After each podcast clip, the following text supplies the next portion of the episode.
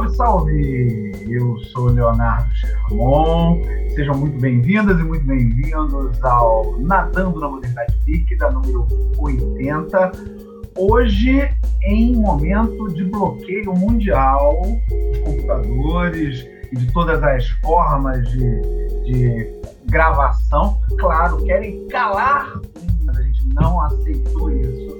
E estamos aqui gravando contra tudo e contra todos aqui na nossa bancada hoje uma convidada para lá de especial. Além disso, a nossa querida Karina Aragão. Está tudo bem com você, Karina Aragão? Olá, ouvintes lindos e lindas. Está tudo bem, sim. E apesar desse, dessa queda do WhatsApp, dessa queda do Instagram, de tudo, a gente está aqui gravando para não deixar de fazer esse programa maravilhoso para vocês. E hoje a gente conversa com a Gláucia Seco, que é professora de língua portuguesa do Colégio Pedro II, mestre em estudos literários neolatinos e doutorando em ciências da literatura. A Gláucia veio aqui hoje para dialogar com a gente um pouquinho sobre como temos narrado a violência de gênero no Brasil. Dá um oi aí para a galera, Gláucia. Oi, gente. Bom dia para quem é de dia, boa tarde para quem é de tarde, boa noite para quem é de noite. É um prazer estar aqui compondo essa mesa com Karine e Leonardo. Espero que seja um bate-papo muito legal. Obrigada. Ah, vai ser tão maravilhoso que a gente está aqui resistindo, não é? E aí, galera, vamos mergulhar? Vamos. Sim.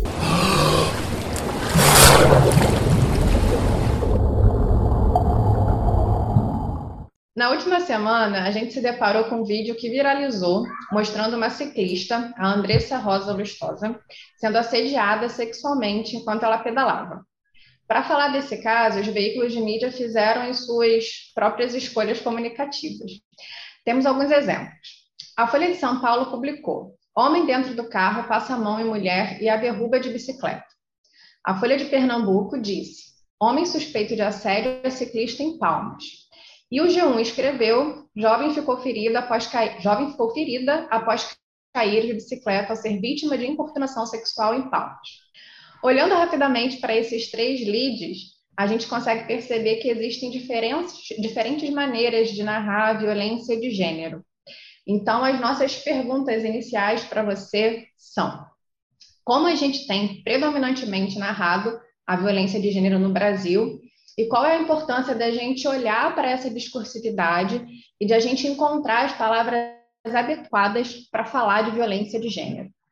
É, eu vou, antes de responder, ou tentar responder, não sei se há uma resposta né, definitiva, estou aí nesse processo de pesquisa inicial.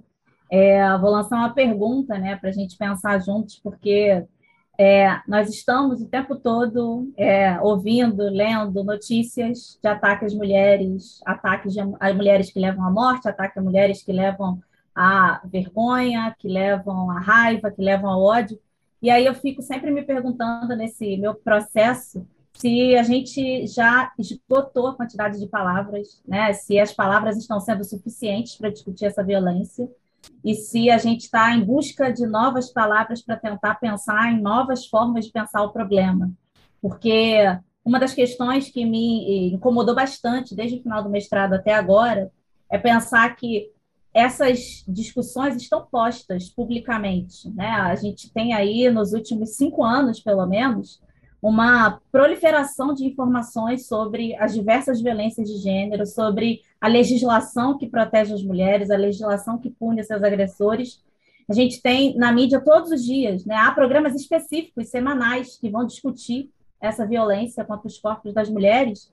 Mas e aí, né? Qual é a consequência disso na prática, né? Isso isso está reverberando de alguma forma numa conscientização, numa mudança de postura, né? Então, essa semana mesmo, né, depois do seu convite, eu me deparei com uma situação dessa, depois de uma aula de pilates. Uma, a gente, alguém estava conversando sobre é, alguma coisa que aconteceu, né, relacionada à violência, e aí uma pessoa soltou a seguinte frase: Ah, é a mesma coisa que acontece com o feminicídio. Só porque estão falando muito agora estão matando mais mulheres, né? Assim, a pessoa soltou essa essa informação. Meu e aí eu fiquei.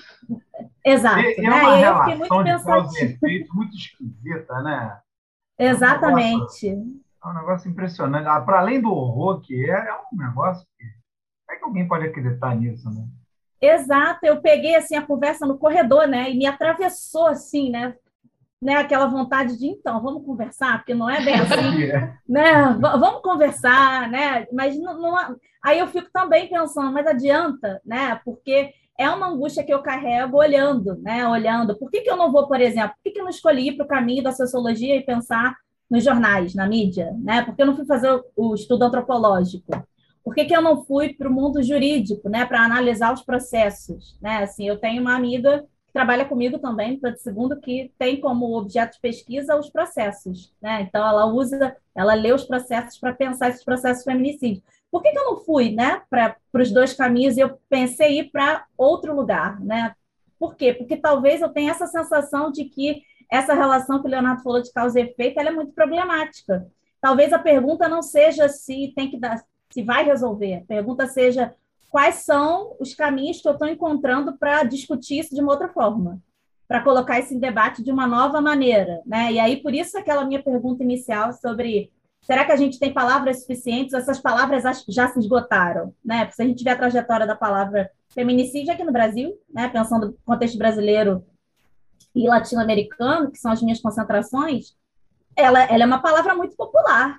Mas essa popularidade fez o quê na prática? É, é não me parece, ter... eu já te interrompendo para fazer uma Sim, pergunta nesse, nesse sentido mesmo, não me parece que feminicídio tenha essa carga de horror é, que tem outras possibilidades. Se a gente fala aborto, e aí dentro do campo é, das questões femininas e feministas, principalmente, né? É, aborto, você vai ter gente, oh meu Deus, vai gente botar como já fizeram, vai fazer não sei o que na, na, na frente do hospital para impedir, não sei o que. O feminicídio não me parece causar socialmente esse mesmo impacto, pelo menos não ainda, né? A gente precisa trabalhar nesse sentido. É, eu acho que é, as duas, tanto o aborto quanto o feminicídio, né, um, um, causa mais choque, o outro causa menos choque, porque ambos passam por uma mesma justificativa, talvez, que é o controle desse corpo, né, de alguma forma. É esse controle, né, eu quero domar esse corpo, né, então, o feminicídio, ele é a causa final de uma, um conjunto de violências que vão acontecendo para tentar domar esse corpo, quando ele não é domado, eu acabo com ele. E aí, o aborto, eu cria uma pauta muito, uma discussão muito problemática, porque é, é, o elemento mais evidente de que eu preciso dominar esse corpo, porque você não pode ser dona dele, né? Então, eu acho que passa pela mesma discussão, né? Não dá para a gente discutir um sem passar o outro. Não dá para pensar o feminicídio sem pensar o aborto, sem pensar o estupro, por exemplo. Não dá.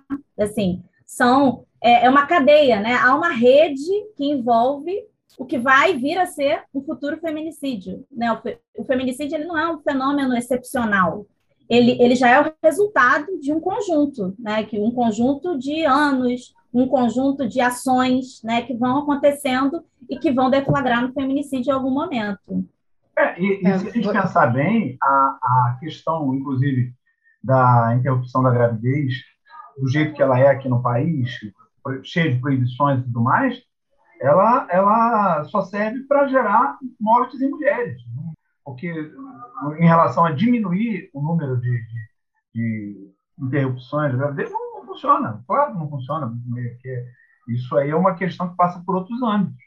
Então, morte de mulheres pobres, né? Morte de mulheres pobres, melhor ainda, melhor ainda, pior ainda, mas é melhor a, a colocação é, é, completa desse jeito, né? Perfeita, porque é isso mesmo, são as mulheres pobres, as mais ricas continuam. Elas vão abortar com segurança, é. com todos os procedimentos médicos de maior qualidade. Né? Quem morre são as mulheres pobres. Né? Elas vão se submeter a alguns procedimentos muito perigosos, porque elas não têm outras opções, não têm amparo de nenhum lado, e vão se submeter a alguns procedimentos que podem matá-las. Né? Mas as mulheres mais ricas não. Né? Elas vão fazer de maneira hiperhigienizada, né? elas vão fazer de maneira muito discreta, né? E vão continuar a vida sem, sem precisar, inclusive, intervir nessa pauta, né? Sem precisar, inclusive, é, achar uma bandeira, né? Militar a pauta, porque elas vão continuar fazendo, né? Elas vão ser protegidas pelo silêncio do dinheiro. É, é isso, é o dinheiro que pro protege. Você tocou em alguns pontos agora, Glaucia, e eu vou pegar algumas palavrinhas e juntar que você falou, né? Que se articulam com algo que me bateu muito forte essa semana, eu estava assistindo ao documentário que está na Netflix da Laerte, que é a Laerte. Né? E, e, é, é um documentário muito rico aqui, já fica a dica no meio do caminho para a gente assistir. E tem um momento em que ela vai falar sobre a experiência dela de vida e ela comenta assim, solta a seguinte frase: é, o mundo é o mundo dos homens e quando as mulheres vão sair de casa, elas precisam pensar como se vestir para estar no mundo dos homens. E isso me bateu muito forte, assim, uma questão, é, e aí entra, entram experiências pessoais, eu tenho ido para fisioterapia muitas vezes essas últimas semanas porque eu quebrei o pé. E eu preciso ir para fisioterapia, claro, com roupa de ginástica. E o que, que eu tenho feito? Amarrado o casaco na cintura. Saio de casa, porque eu vou pegar Uber, eu não posso ir andando. É, boto o casaco na cintura. Mas quando eu ouvi esse comentário da Laerte, eu falei assim, gente, eu, eu tô agindo como eu agia na adolescência. Porque na adolescência, eu botava um short de educação física, né, como a gente falava, e você tem toda aquela relação com o seu corpo, né? A adolescência é aquele caos corporal que a gente sabe. Eu ia lá e me cobria.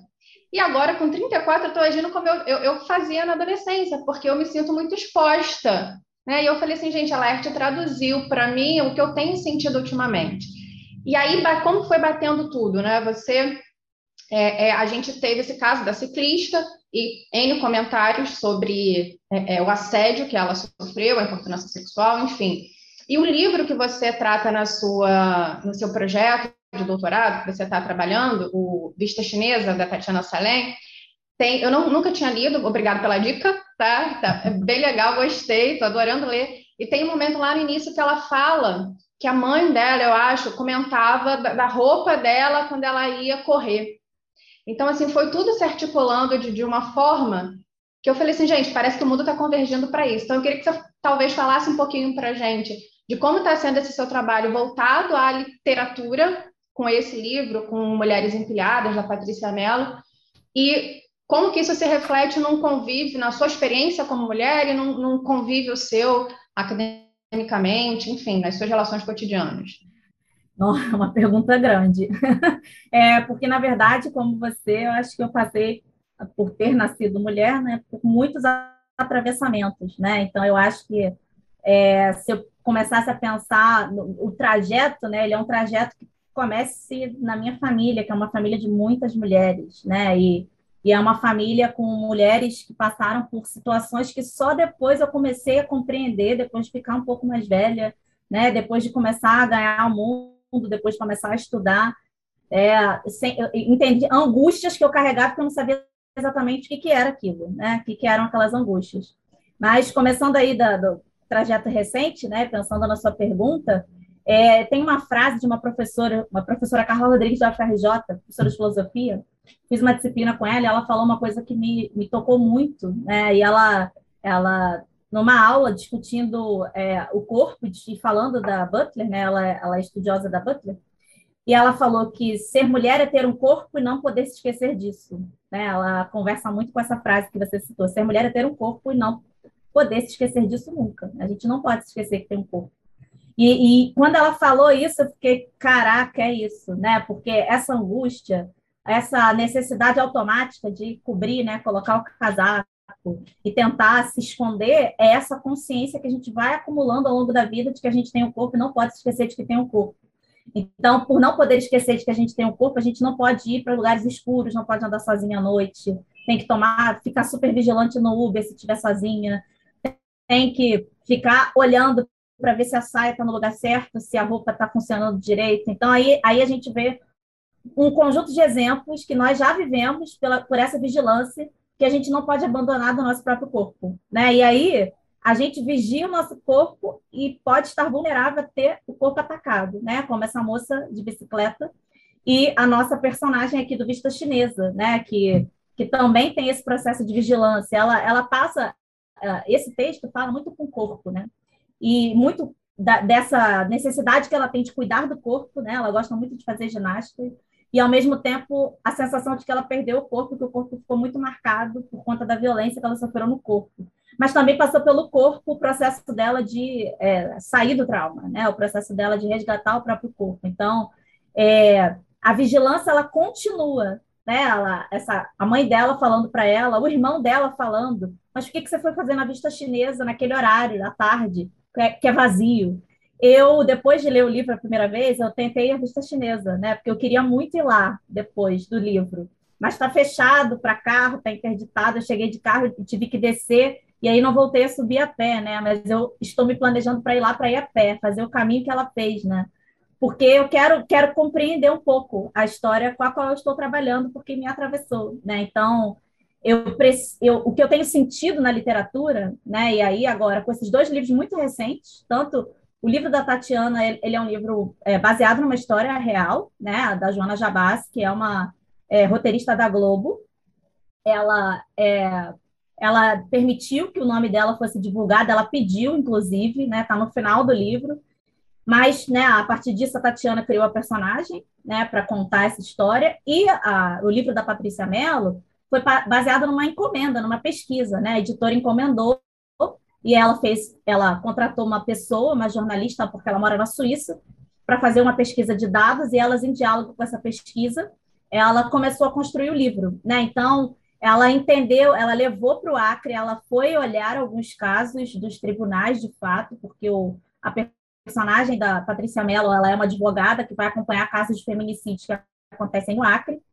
Então, elas estão aí muito conectadas com o nosso mundo real, né? Muito conectadas com essa não ficção que vira ficção, mas que promove o transbordamento da literatura.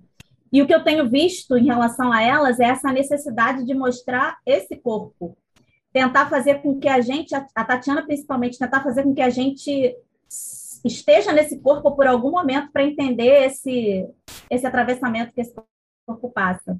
O Agualusa fez uma resenha do, do livro da Tatiana, do, do Vista Chinesa, que é muito interessante nesse sentido, né? E ele fala, ele termina o texto dizendo que esse é um texto deveria ser obrigatório em todas as escolas brasileiras. E aí eu fico pensando nas escolas brasileiras desse período que nós estamos. Você imagina levar esse livro para dentro da sala de aula. Mas ele falou isso dentro dessa perspectiva de a narrativa da Tatiana, ela, ela tem um processo é, muito alucinatório né? Porque para falar de uma violência tão brutal, e aí isso eu tenho detectado nesses textos recentes, tanto os brasileiros quanto os argentinos, que são os que eu estou estudando mais, para falar dessa violência brutal, eu preciso também atravessar a linguagem. E esse atravessar a linguagem é romper com alguns padrões da linguagem, né? Então, olhar o desvirtuamento da sintaxe, a, a, a uma forma mais cansativa de leitura que faz você perder o fôlego, porque aquela sensação é uma sensação do desespero sem fôlego. Né? Então, parece que a palavra, ela não. Por isso a ideia de parece que as palavras não estão dando conta. Então, se elas não estão dando conta, a linguagem vai se tornar disruptiva, né? E elas estão fazendo isso, porque como é que a gente vai conseguir narrar esse indizível do horror? Só cometendo essa, esses deslocamentos, né? essas interrupções, porque essas interrupções são consequências dessa violência extrema, né? Então, acho que é, uma, é, é, algo que eu estou percebendo nesses textos escritos por essas mulheres aí nos últimos cinco anos, né? Tá, tá me levando a pensar que essa linguagem está tentando dizer alguma coisa de uma outra forma, porque a linguagem que a gente tem já não dá conta. Não sei se eu respondi a sua pergunta. Completamente, completamente. E ainda traduziu a sensação que, que eu tava com, com a leitura, né? De perder o fôlego. É realmente isso, de perder o fôlego. É. Essa aqui é a dica. Porque, assim, o feminicídio, ele é um tema que sempre esteve na literatura, não é novidade. Parece que é novidade. Ele está na literatura há algum tempo. Mortes de mulheres estão postas na literatura desde que a gente pensa nas nossas, nos teatros, nas tragédias gregas, até passando por toda a literatura do século XIX, do século XX, chegando aqui. Eu tenho morte de mulheres. A questão é que eu mudei como eu conto e quem conta, né? Como eu Mas, vou contar isso e quem vai contar sobre, isso? Sobre isso, desculpa te interromper mais uma vez. a gente pode atribuir a essas mortes de mulheres de outros tempos, não as de hoje, esse caráter de feminicídio, como é que você vê o uso desse conceito ao longo da história, pensando, por exemplo? Pensando na criação do conceito, na evolução do conceito, e aí olhando daqui para trás, sim, porque o conceito, ele, é, a gente já tem aí uns desdobramentos, né? Ele começa com o femicide, né, que é da Diana Russell, uma é, teórica da África do Sul, e ela pensa no que foi traduzido em português como femicídio, né, que literalmente ou de uma maneira mais superficial seria o matar essa fêmea, né, essa femicidade. E aí no México, né, o México, ele é um lugar e que o ódio contra as mulheres, ele é, faz parte da cultura capitalista, né? A mulher ela ela é assassinada aos montes e esses assassinatos estão diretamente relacionados com o narcotráfico, com a é, violência de fronteira, né? Então, o México é um caso muito peculiar. A Marcela Lagarde, ela é uma socióloga que foi deputada federal no México. E ela lendo é, o termo femicídio, ela entendeu que para pensar o contexto de maneira mais específica, esse texto, essa palavra tinha que ser traduzida não como femicídio, mas como feminicídio, porque ela entende que é a morte do feminino, é o ataque ao que a gente entende psicologicamente como feminino, que a gente entende culturalmente como feminino, né? E aí tem uma outra, uma professora da UNB, que é argentina e antropóloga, Rita Segato, que foi pensando esse diálogo e criou o termo feminogenocídio, que é a ideia de, eu, é, é, de é perigoso ser mulher em qualquer lugar do mundo. É um genocídio, é um feminogenocídio, né? Então, a gente já tem, assim, na passagem do tempo, como você me perguntou, a gente já tem aí uma mudança de perspectiva dos conceitos. Então, se eu apanho esses conceitos e consigo ver essas mortes lá no passado que já eram contadas, eu tenho essa perspectiva da matança ao feminino. Né? A matança ao feminino, porque matar o feminino é não aceitar que esse feminino não seja submisso. Matar esse feminino é não aceitar que esse feminino tenha uma postura é, de liberdade, que não queira se casar, que não queira ter filhos, que não queira aceitar imposições, né? Então, se a gente pensar na morte das bruxas, na caça às bruxas, a gente tem um início, um início do nosso, da nossa perspectiva do mundo moderno de matança de mulheres por serem mulheres. Porque por serem mulheres, por terem hábitos que eram considerados de mulheres, né? Por terem hábitos que eram considerados daquele coletivo de mulheres. E aí eu passo a assassiná-las. Então, pensando o conceito e voltando para trás na história, sim, eu acredito que sim, por enquanto que é uma é um feminicídio, eram feminicídios ou feminogenocídios, né? Você falou lá atrás também, que eu achei interessante, sobre a interrelação entre feminicídio e estupro. Né? Você falou, a, é, a gente, a, a Vista Chinesa, por exemplo, é um livro em que a gente Tô dando spoiler, mas não é spoiler, né? Porque isso eu acho que já está na sinopse do livro, não é spoiler. É, a Vista Chinesa é um, a gente tem um relato de estupro ali. E você contou da sua experiência, passando por uma conversa em que a pessoa se colocou dizendo que começou a é, acontecerem mais assassinatos pelo, por se falar de feminicídio. E aí eu estou pensando aqui numa possível organização. Né? Como que a gente poderia, por exemplo, é, explicar para uma pessoa as relações entre feminicídio, estupro, domesticação do corpo feminino, por, aborto, né? Como que isso tudo se mistura num caldeirão e a gente fala, senta aqui do meu lado, deixa eu te explicar que isso é um trabalho quase diário, né? Que é, assim, a gente como educador acaba colocando na nossa prática, né? Então, para gente, para mim, pelo menos, parece que está tudo muito evidente, é tudo muito conectado, né? Mas não dá para começar pelo feminicídio, eu acho que não dá para começar pelo feminicídio. Primeiro, porque eu não acho que o feminicídio assuste, né? Ele, ele não assusta. Não foi há muito tempo atrás que aquela, o assassinato daquela da Elisa Samúdio, né, que foi jogada para o cachorro, virou massa, era motivo de piada ainda, né? Então, o feminicídio não assusta. Então, não dá para começar pelo feminicídio, né? Não dá, porque também não, não causa esse efeito. E também, por outro lado, né? Você falou da Elisa Samúdio, sobre isso, há pouco tempo é, chegou a, notícia às redes de que o, o assassino ele estava jogando aí num time, tudo bem, última divisão, mas ele estava jogando, pessoas tirando foto com ele e tal. Né? Réu primário, saiu logo da cadeia e tal, o cara jogando, tido como ídolo.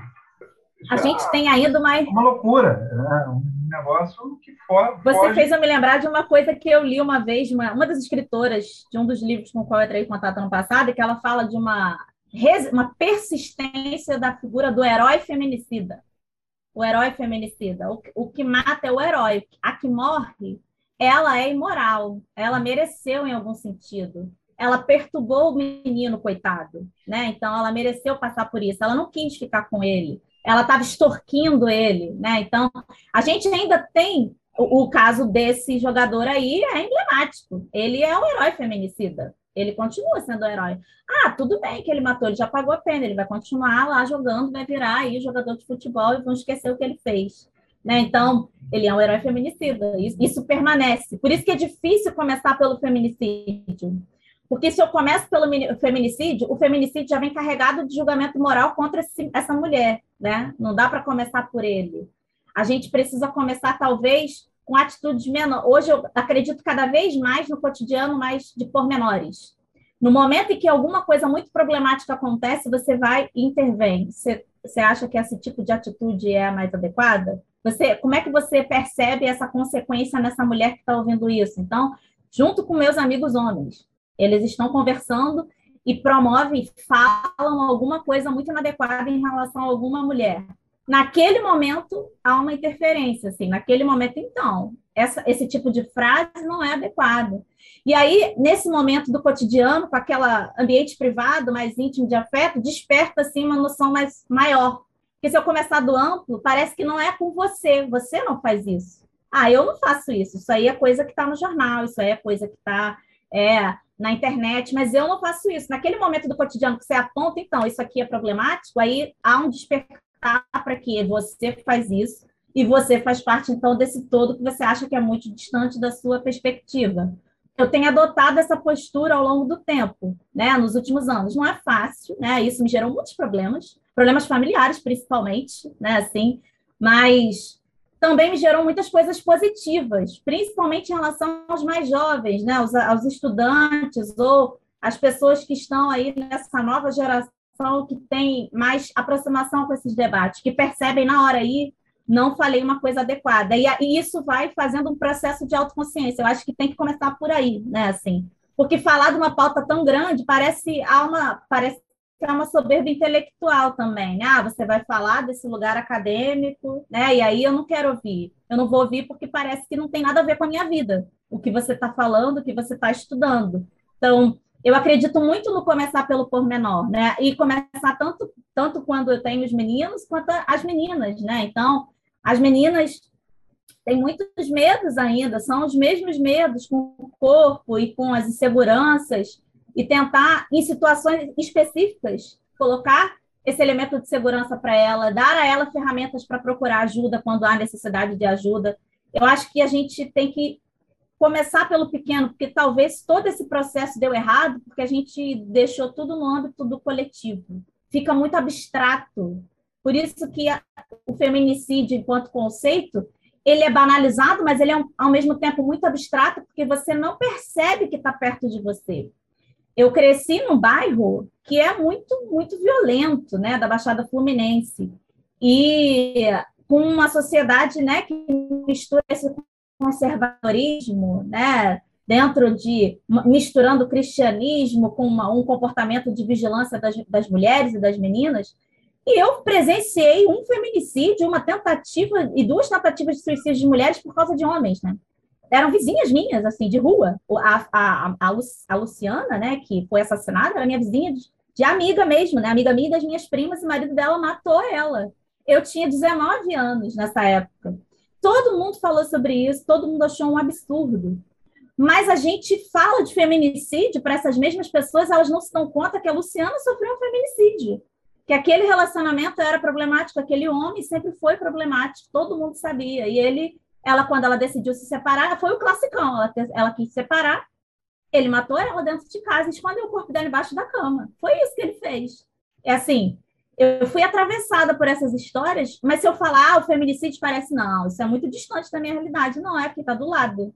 Por isso que tem que começar pelo pequeno, acredito, assim, cada vez mais olhando os textos e olhando a realidade, eu acho que tem que começar pelo vocês comentaram agora sobre esse caso recente e eu parece que a gente está repetindo o que eu ouço que aconteceu com a Angela Diniz, né? Eu tenho, escutei agora o um podcast, esse podcast hoje está cheio de dicas, tá vendo? Do Praia dos Ossos, e é impressionante o quanto a narrativa sobre o Doc Street era exatamente como você falou, Glaucia, é o herói feminicida. Né? Nós temos muitos apontamentos para fazer aqui ainda, mas o nosso tempo está terminando, porque a gente aqui crava no tempo, nós somos criteriosos com isso, nem sempre, mas às vezes a gente tenta fazer. Então a gente está chegando ao finalzinho.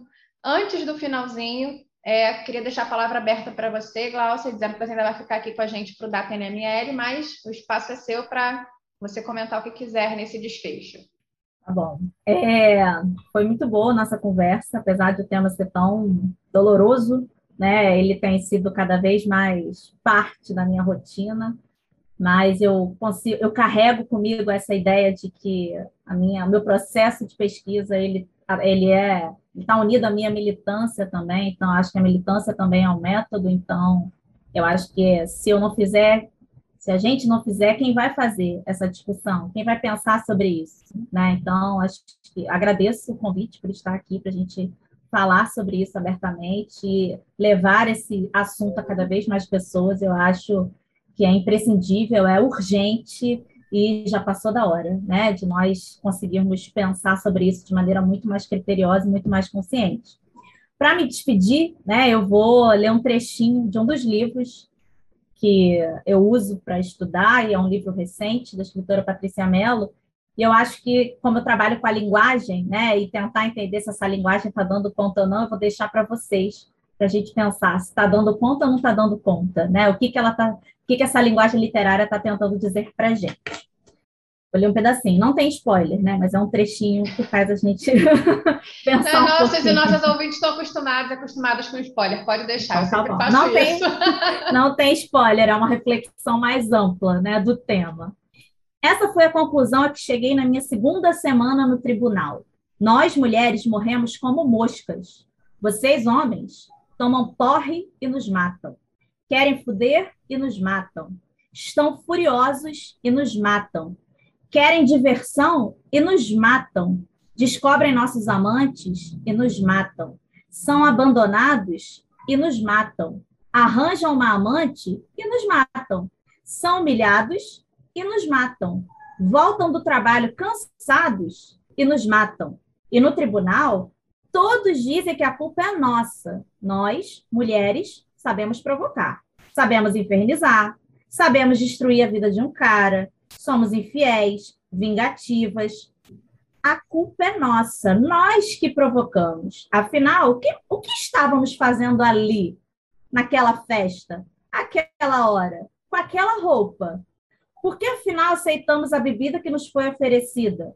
Pior ainda, como não recusamos o convite de subir até aquele quarto de hotel?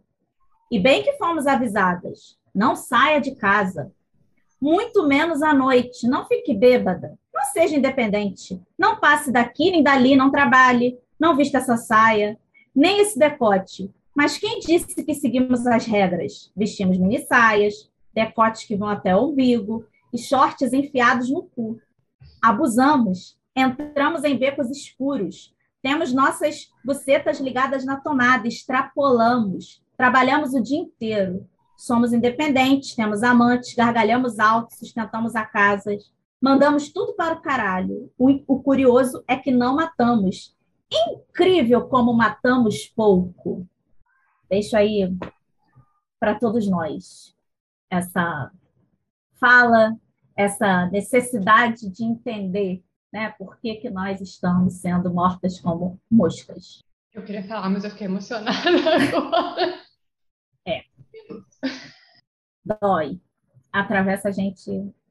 E, e, isso é parte um pouco de um, de um processo, né? Porque é, é ler e, e, passar por isso, assim, porque não precisa ninguém explicar, você simplesmente compreende isso.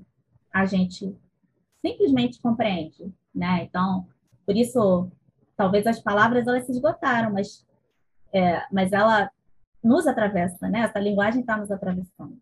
Machuca, mas talvez seja necessário falar sobre isso, porque a gente não é objeto. Recuperando. É, de novo, agradecer então a sua presença, Glaucia, mas fica com a gente.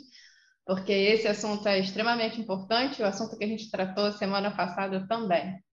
Vamos para o nosso Data, Data NML. Lá no nosso Instagram, na semana passada, a gente fez duas perguntas, na verdade, que foram sobre o Tribunal da História, né? esse conceito que hoje se discute bastante. E a nossa primeira pergunta foi: para os nossos, nossos e nossas ouvintes. Quem você não perdoaria no Tribunal da História? Na semana passada eu botei aqui o Monteiro Lobato para jogo e o nosso ouvinte, João Quintela, respondeu: todo mundo. Ou seja, não perdoaria todo mundo. E vocês? João, João Quintela está rancoroso, hein? Está rancoroso. E quem vocês não perdoariam? Tá certo, tá errado, não. Todo não, mundo. É, não é sem motivo, vai também não é sem motivo. Tem, tem uma galera por aí que também. Ainda que eu acho, ainda vou fazer aqui um negócio meio é, criticar a mim mesmo, né? Porque é, eu sei que fui eu que fiz essa pergunta aí junto com você, cara, mas eu acho que essa pergunta é mal colocada, cara. Porque a questão não é se a gente vai perdoar uh, alguém, ou porque perdoar é sempre um elemento moral, né? O tribunal da história não é para perdoar, mas será que dá para entender, né? Talvez seja mais por aí, né? Dá para entender de acordo com o perfil da época? Ou não? Ou não dá nem para entender? Assim, é, aquilo ali é, é, Acho que é o perdoar por esse caminho, não sei. Fiquei pensando, vou levar para análise, mas. Terapia. E a nossa segunda pergunta foi: Você acha que a obra de Monteiro Lobato deve ser editada retirando-se as expressões de cunho racista? 60% dos nossos das nossas ouvintes responderam que sim, e 40% que não. O que, que você acha, Glaucia? É, é o tipo de pergunta que eu já fiz em sala de aula para os estudantes, né? Assim, é um debate cada vez mais é, efervescente, né? Se a gente não pergunta, os estudantes perguntam, né? O que, que é isso? Que absurdo é esse texto, professora? Né? Então, que, que eu acho? Eu acho, enquanto pessoa cidadã, eu acho que eu não leria mais o Monteiro Lobato para nada. Não serve para nada, né? Então, acho que tá, fica ali, não serve para nada. Tem tantas outras pessoas que eu poderia ler, tantas, por, já que meu, minha, minha teoria crítica é feminista, tem tantas escritoras, mulheres dessa, gera, dessa época que foram silenciadas, então tem elas aí para ler e ele fica para lá, não serve para nada. Mas, né, enquanto professora de literatura da escola, me deparo com Monteiro Lobato livro didático, né? Me deparo com Monteiro Lobato nos sites por aí como referências de um determinado período, então eu acho que eu não posso ler o texto dele é, impunemente, né? Eu vou ler e vou criticar, vou, vou olhar e vou falar isso aqui. Ele pensava desse jeito, ele se comportava dessa maneira e pontuo que para mim ele já não precisaria estar aí no nosso panteão literário, né? Eu acho que não sei se a gente consegue responder, vai excluir, mas eu acho que merece sempre uma edição muito comentada, com muita crítica, com muitas ponderações, já que há uma insistência por essa edição, assim. Ah, se há essa insistência, não pode simplesmente liberar se, com esse olhar parece neutralizado, porque não é neutralizado, que neutralidade nem existe, né? Ah, eu, se eu fosse escolher como editora, eu não editaria mais. Para quê? Porque, sim, a Maria Firmina do Gesto ficou um tempão aí sem ter edição, a Gilca Machado ficou um tempão aí sem ter edição, a Júlia Lopes de Almeida. Para que, que eu continuo editando Monteiro Lobato? Qual é a necessidade? Não precisa, né? Deixa eles para lá, né? Deixa lá. Né? Ó, vou, vou falar em contrário a você, hein, Porque esse debate veio muito, muito à tona na época do Mein Kampf. O Mein Kampf entrou em é, domínio público, né? O Minha Luta do Hitler entrou em domínio público e houve esse debate. Uhum. É, é para editar ou não é para editar? Né? Do ponto de vista, eu, eu, tudo que você falou, eu concordo tudo, 100%. Só que do ponto de vista histórico, você tem que, assim, a gente tem que observar a época como ela foi. E Monteiro Lobato não era qualquer escritor. Ele foi um escritor importante, ele foi um editor importante, ele, ele tinha uma ação política forte, que faltava muitas vezes até presidente da República. Ele chegou a ser preso pelo Getúlio. É, é, então, ele, não, ele dá uma informação sobre uma época. É claro que, se eu vou editar hoje, do jeito que você falou, vou botar no livro didático, em português, literatura, sei lá, para ler. Por que, que eu vou ler Monteiro Lobato, gente? Leia outra coisa. Agora, do ponto de vista da, da, da história, para a história é importantíssimo, eu acho. Você entender o que, que é, sei lá, Anastácia, né? Na, na, na, na, história. Por quê? Por que Dona Benta, né? Por que daquele jeito? E, e aí eu, eu, a conclusão que se chegou na época da minha luta é que sim, aquilo deveria ser editado, até para evitar que essas edições acabassem vindo apenas por grupos de extrema-direita, porque eles iam editar de uma maneira ou de outra, mas que viesse é, sempre acompanhada de materiais de especialistas, né? enfim, de várias, várias correntes, cientista político, sociologia, história, por aí vai, é, tentando colocar aquele texto dentro de, um, de, um, de uma estrutura de uma determinada época, né? criar parâmetros para a leitura do texto. Mas eu concordo, né? Na verdade, eu, eu, ia, eu, ia, eu ia me opor a você, não consegui. é, eu acho que fazer ele desaparecer é uma censura, assim. Não acho que é censura, uma censura, vou apagar a história. Não, mas eu vou ampliar as escolhas, né? O que me incomoda é essa repetição. Tem que ser ele sempre. Né? Todo o material terceiro ano do ensino médio, tu tá a cara do Monteiro Lobato lá, mas que coisa, né? Que mas coisa isso tem muito a ver com, com a Rede Globo também, né? E com o é. Amarelo, que em duas versões permaneceu no ar, não sei, por 10, 20 anos. Né? Se pegar a primeira versão lá dos anos 80, a segunda versão dos anos 90, 2000, deve ser quase 10, 20 anos de, de, de, de gerações formadas por aquilo ali. Né? Então, gera aquele sentimento de um saudosismo que muitas vezes encosta numa coisa que é horrorosa. Né? É, eu, eu, por exemplo, a gente já conversou aqui várias vezes no nosso programa, eu adorava os Trapalhões, mas os Trapalhões eram um, um, um show de, de, sexismo de todas as maneiras, de racismo, é um negócio horroroso. Né? Então, isso ficou lá nos anos 80 e, e, de lá não deve sair. Né? Fica como uma marca de uma determinada época. Talvez o Monteiro Lobato tenha que ser colocado no museu. Poderíamos partir daqui para mais um programa, mas agora nós estamos chegando exatamente ao não, nosso finalzinho. Não vai, não vai continuar? Não Poxa. vai continuar, não vai continuar. Queria eu, adoraria. Esse papo literário aqui ficaria horas, né? Eu também censurando vocês, censurando. não é mesmo? Carinho é a censora. Passou da chorona para censora, sim. Rápido. Queria deixar um beijo aqui no coração dos nossos das nossas ouvintes nesse programa dolorido, mas necessário. Beijo, queridos e queridas. Glaucia, muito obrigada tá, pela sua participação, foi maravilhosa. Um beijo a todos, todas e até a semana que vem. Muito obrigado, Glaucia. Pode falar, Glaucia.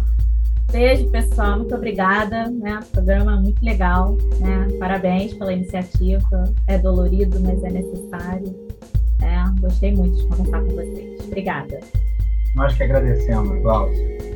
E você que está nos ouvindo, por favor, se estiver no YouTube, dê um positivo para a gente, por favor. Coloque a gente também na, na, área de seguidores aí, favorite, no seu tocador favorito, se é Spotify, Disney, é, Cashbox, Apple Podcasts, ou aonde você esteja ouvindo esse, onde você estiver ouvindo esse, esse humilde podcast, dá uma marcadinha lá para a gente, siga e nos siga também no Instagram, porque isso tudo ajuda a nossa divulgação. Valeu, galera! Aquele abraço e até semana que vem.